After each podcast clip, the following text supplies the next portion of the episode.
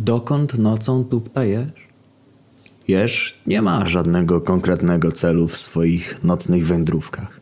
Wystarczy pozornie błahe zdarzenie, szum liści na wietrze, odgłos przelatującego w oddali samolotu, czyjeś wołanie pośród nocy, a jesz już wie, że tej nocy nie zmruży oka, bo każdy dźwięk, każdy cień maczający się w ciemności sprawia, że wracają wspomnienia.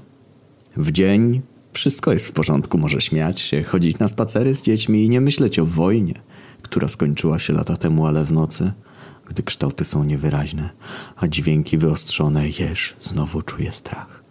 Znowu czuje się, jakby był tam, w dżungli.